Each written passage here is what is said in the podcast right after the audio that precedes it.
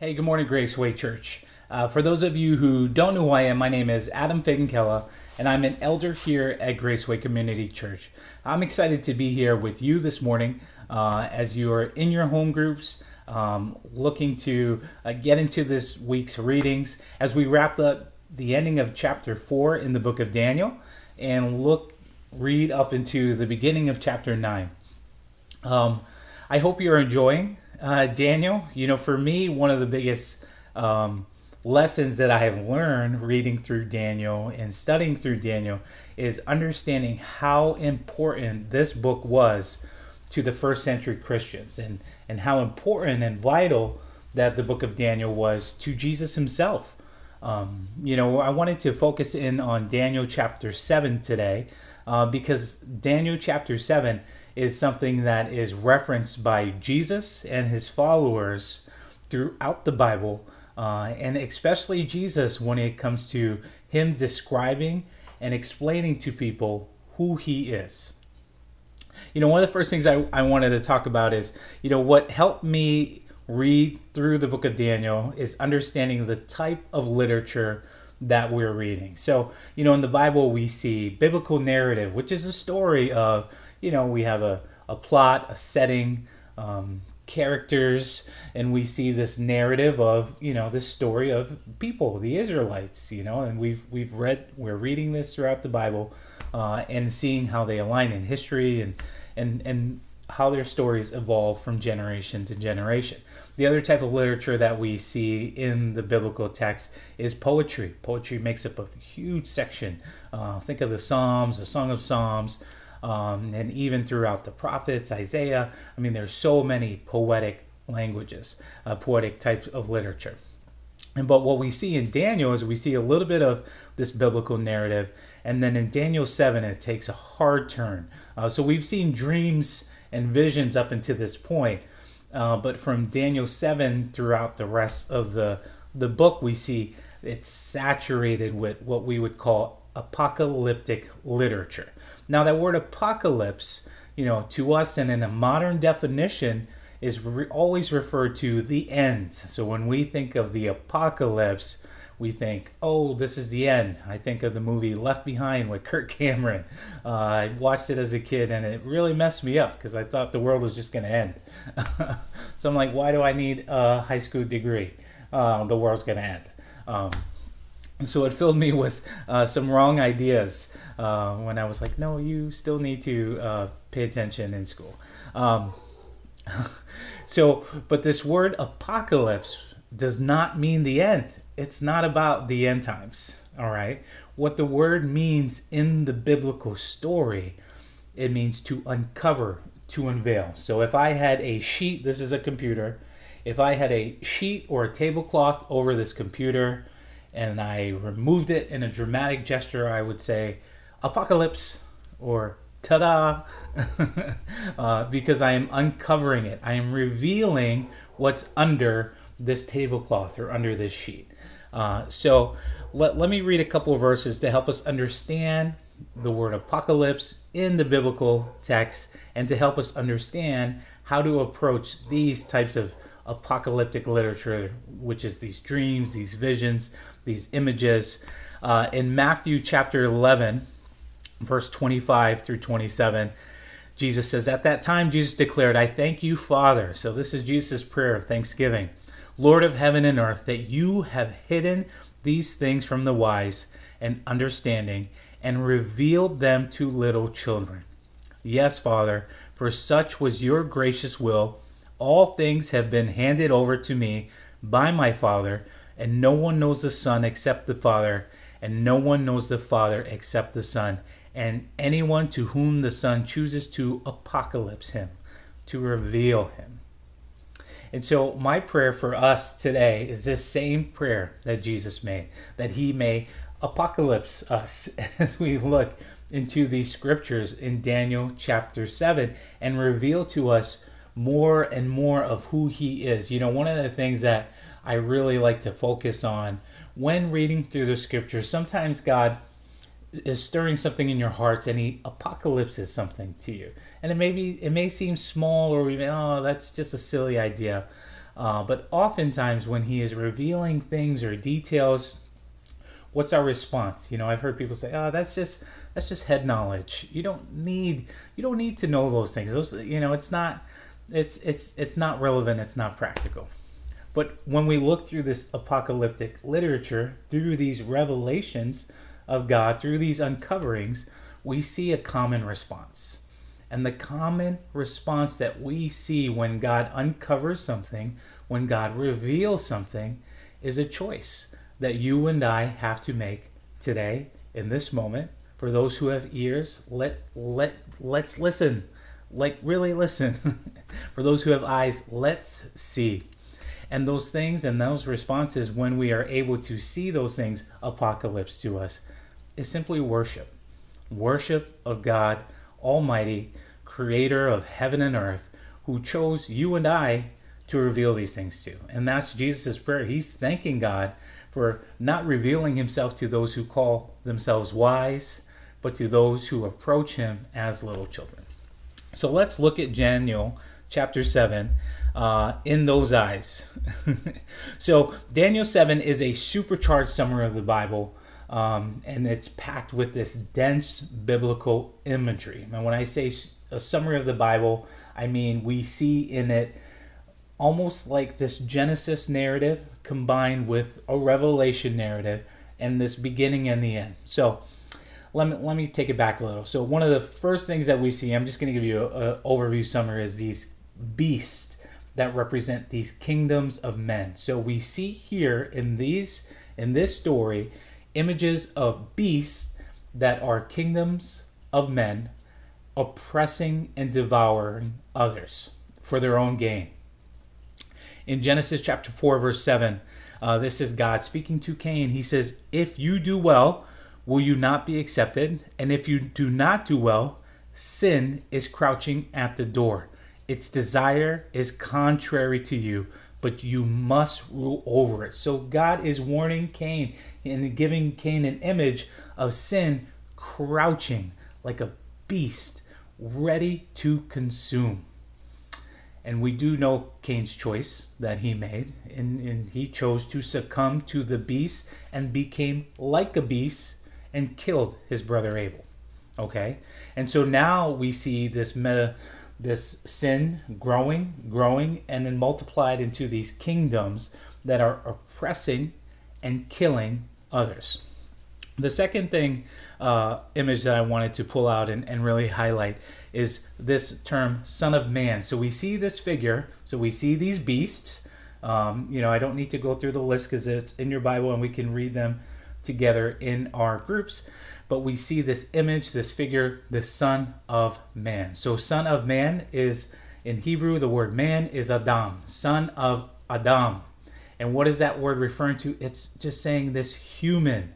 This son of human, son of man. It's, it's, we're human beings, humankind. But there's something special about this human, something that sets this human apart. If you look in Genesis chapter three, verse fifteen, uh, this is during the curse, after the fall. Uh, God declares, "I will put enmity between you and the woman, and between your offspring and her offspring. He shall bruise your head, and you shall bruise his heel." And so we see here in Genesis this image of a seed of Eve, or a son of Adam, bruising the head of a beast or a serpent, and while not only bruising the head, but also being bit by this serpent. And so God is declaring that a son of Eve, son of Adam, a human from the line of Eve, will trample this beast, but also be struck by it. And in Daniel chapter seven, that's what we see. We see these beasts trampling the holy ones, and the Son of Man being trampled as well. But what happens, it doesn't end with the Son of Man suffering and being trampled by these kingdoms. We see that even though he is trampled, he is lifted up and given dominion. So let's look at Um, Daniel chapter seven, verse nine through ten, and then I'm going to jump through the other Son of Man image that we see in verses thirteen and fifteen. In Daniel seven verse nine, it says, I kept looking unto thrones were set up. I wanted to highlight that there's not one throne. He's saying throne, so there's more than one. And the Ancient of Days took his seat. Ancient of Days, we see God the Father, the Creator, the Alpha, the Omega, uh, the one who was in the beginning and the end, everlasting, everlasting Almighty God. His garment was white as snow, and the hair of his head like pure wool. His throne was ablaze with flames. Its wheels were a burning fire. This chariot mobile throne, which is pretty cool. A river of fire was flowing and coming out from before him. Thousands upon thousands were serving him, and myriads upon myriads were standing before him. That's ten thousands upon ten thousands. And the court convened, and the books were opened. Uh, so we see this judgment. You know, the books were open. He's ready to reconcile the account. He's ready to balance the checkbook. Um, in Daniel chapter seven, verse thirteen through fourteen, uh, Daniel says, I kept looking in the night visions, and behold, with the clouds of heaven, one like a son of man was coming, and he came up. So he is exalted. He came up to the Ancient Days and was presented before him. And to him he was given dominion, honor, and a kingdom, so that all people, nations, and populations in all languages might serve him. His dominion is an everlasting dominion which will not pass away, and his kingdom is one which will not be destroyed. Excuse me. Um, so I wanted to highlight a couple of, I wanted to jump from that text. So this is Daniel seven. And this, like I said, this book of Daniel is important to Jesus and his followers and to the first century Christians, um, because Jesus uses this term, Son of Man, more than any other term to describe who he is in his ministry. Jesus rarely ever refers to himself as the Messiah or the Christ. Messiah, Christ is the same word in different, Christ is the uh, Greek version of Messiah, and both words, Christ isn't a last name, uh, uh, but both words mean the anointed one. In in the in the Jewish culture, the high priest was the anointed one, okay? But this word and term anointed one is specifically looking towards someone in the line of David. So most of the priests come from the line of the Levites, and who's the anointed one. So it's this image of this priestly king, someone who is the high priest and also a royal line. So it's this priest king that they are waiting for. Um, But Jesus rarely talks about himself as the Messiah, but he's constantly referring to himself as the Son of Man. So I want to kind of just pick out a couple of verses. So in Mark chapter two, uh, verse five through eleven, we see one of, one of the ways that Jesus uses that term. Uh, and this is the story of the paralyzed man that is lowered through a roof. So Jesus is teaching in a room, and it's jam-packed, and this group of friends want their friend, wants this paralyzed man to get healed, and they can't get in. So they cut a hole in the roof uh, so that they can lower him down. And so this is Jesus uh, in Mark chapter two, verse five. And Jesus, seeing their faith, said to the paralyzed man, Son, your sins are forgiven. But some of the scribes were sitting there and thinking it over in their hearts. And they said, why does this man speak that way? He's blaspheming. Who can forgive sins except God alone? Immediately Jesus, aware in his spirit that they were thinking that way within themselves, said to them, why are you thinking these things in your hearts? Which is easier to say to this paralyzed man, your sins are forgiven, or to say, get up and pick up your pallet and walk? But so that you may know that the Son of Man, Daniel seven image, boom, in your head, uh, has authority on earth to forgive sins, he said to the paralyzed man, I say to you, get up, pick up your pallet, and go home. And so we see here Jesus flexing Daniel seven uh, to these scribes. These are scribes, they're students, um, they're theologians, they are in the temple studying the Torah, the scrolls. They know very intimately what Jesus is tying himself to in this declaration of him being the Son of Man. This is something that is triggering Daniel seven to them. Um, You know, another thing I wanted to highlight, so that's just Jesus flexing the Son of Man in his authority. The other thing that Jesus uses to describe the Son of Man um, is how he must suffer. More about his suffering is a story of James and John in Mark chapter ten, verse thirty-five to forty-five. It says, uh, you know, they went up to him and they said, "Hey, teacher, teacher, we, we want to ask you for a favor." And then Jesus goes and replies, "Okay, what, what do you want? What are you asking?" Uh, and they say, hey, in verse thirty-six, um, verse thirty-seven, they said to him, "Grant that we may sit one on your right hand and one on your left in your glory." Verse thirty-eight, but Jesus said to them, "You do not know what you are asking. Uh, are you able to drink the cup that I drink, or to be baptized with the baptism that I am baptized?" So Jesus is saying, hey, you don't know what you're asking to sit at my right and my left when I am exalted. Okay, so there's two guys, James and John, asking to be exalted with Christ on his right and his left. And he said to them, uh, "But to sit on my right or my left is not mine to give, but it is for those who for whom it has been prepared." Who has it been prepared to be exalted to the left and to the right of Jesus? Um, we'll go into that in this next example, because when the Son of Man is exalted, he's not exalted in the terms um, that we would we would relate to. Uh, let me finish that actually, because in, in verse forty-two, Uh, that verse, calling them to himself, Jesus said, "You know that those who are recognized as rulers of the Gentiles domineer." So he's talking about the ways that men rule like beasts and oppress uh, over them, and their people in high position exercise authority over them. But it is not this way among you.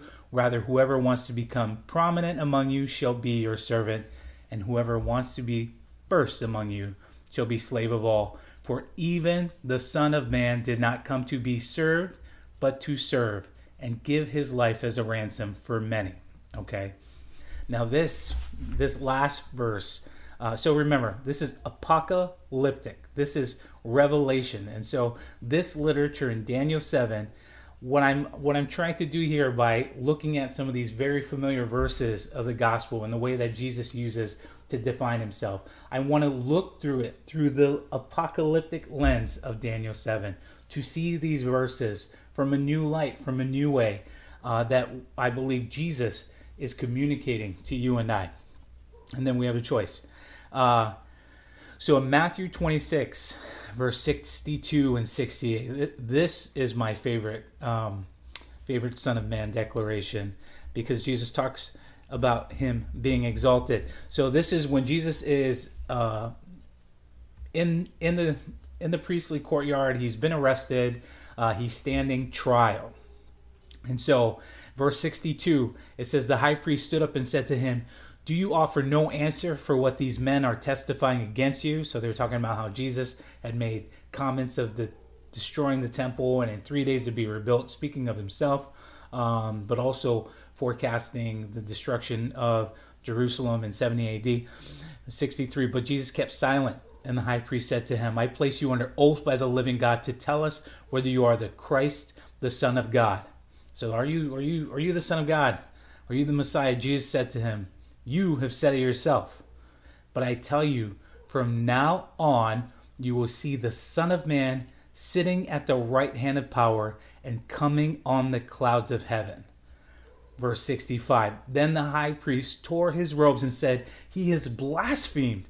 What further need do we have of any witnesses? See, you have heard the blasphemy. What do you think?' They answered, 'He deserves death.'" So you see here in this very moment, Jesus activates Daniel chapter seven. He says, and I, I want to emphasize it again. He says, "But I tell you, from now on," from this moment, From this moment, and he is in the midst of his trial, ready to die and to be exalted, where? On the cross, be between two people that has already been prepared. Remember James and John asking to sit at his right and who and at his left. Who's at his right and his left when he is exalted? It's the two thieves, the rebels. It's the rebels. Those are the people that were prepared. So Jesus is looking at the cross as the exaltation of his kingdom, as his throne, as the moment where he's exalted, as the moment where Daniel seven uh, comes to life. Let me read that again. in light of that statement. And he says, and I kept looking in the night visions, and behold, with the clouds of heaven, one like a son of man was coming, and he came up to the Ancient of Days and was presented before him. Verse fourteen, and to him was given dominion, honor, and a kingdom, so that all peoples, nations, and populations of all languages might serve him. His dominion is an everlasting dominion which will not pass away, and his kingdom is one which will not be destroyed. I hope you guys have a, a great discussion uh, this week in your home groups, and I pray that uh, some of these things that were shared help trigger uh, more insight, more revelation, and that we use this revelation, these apocalypse things, to worship God today.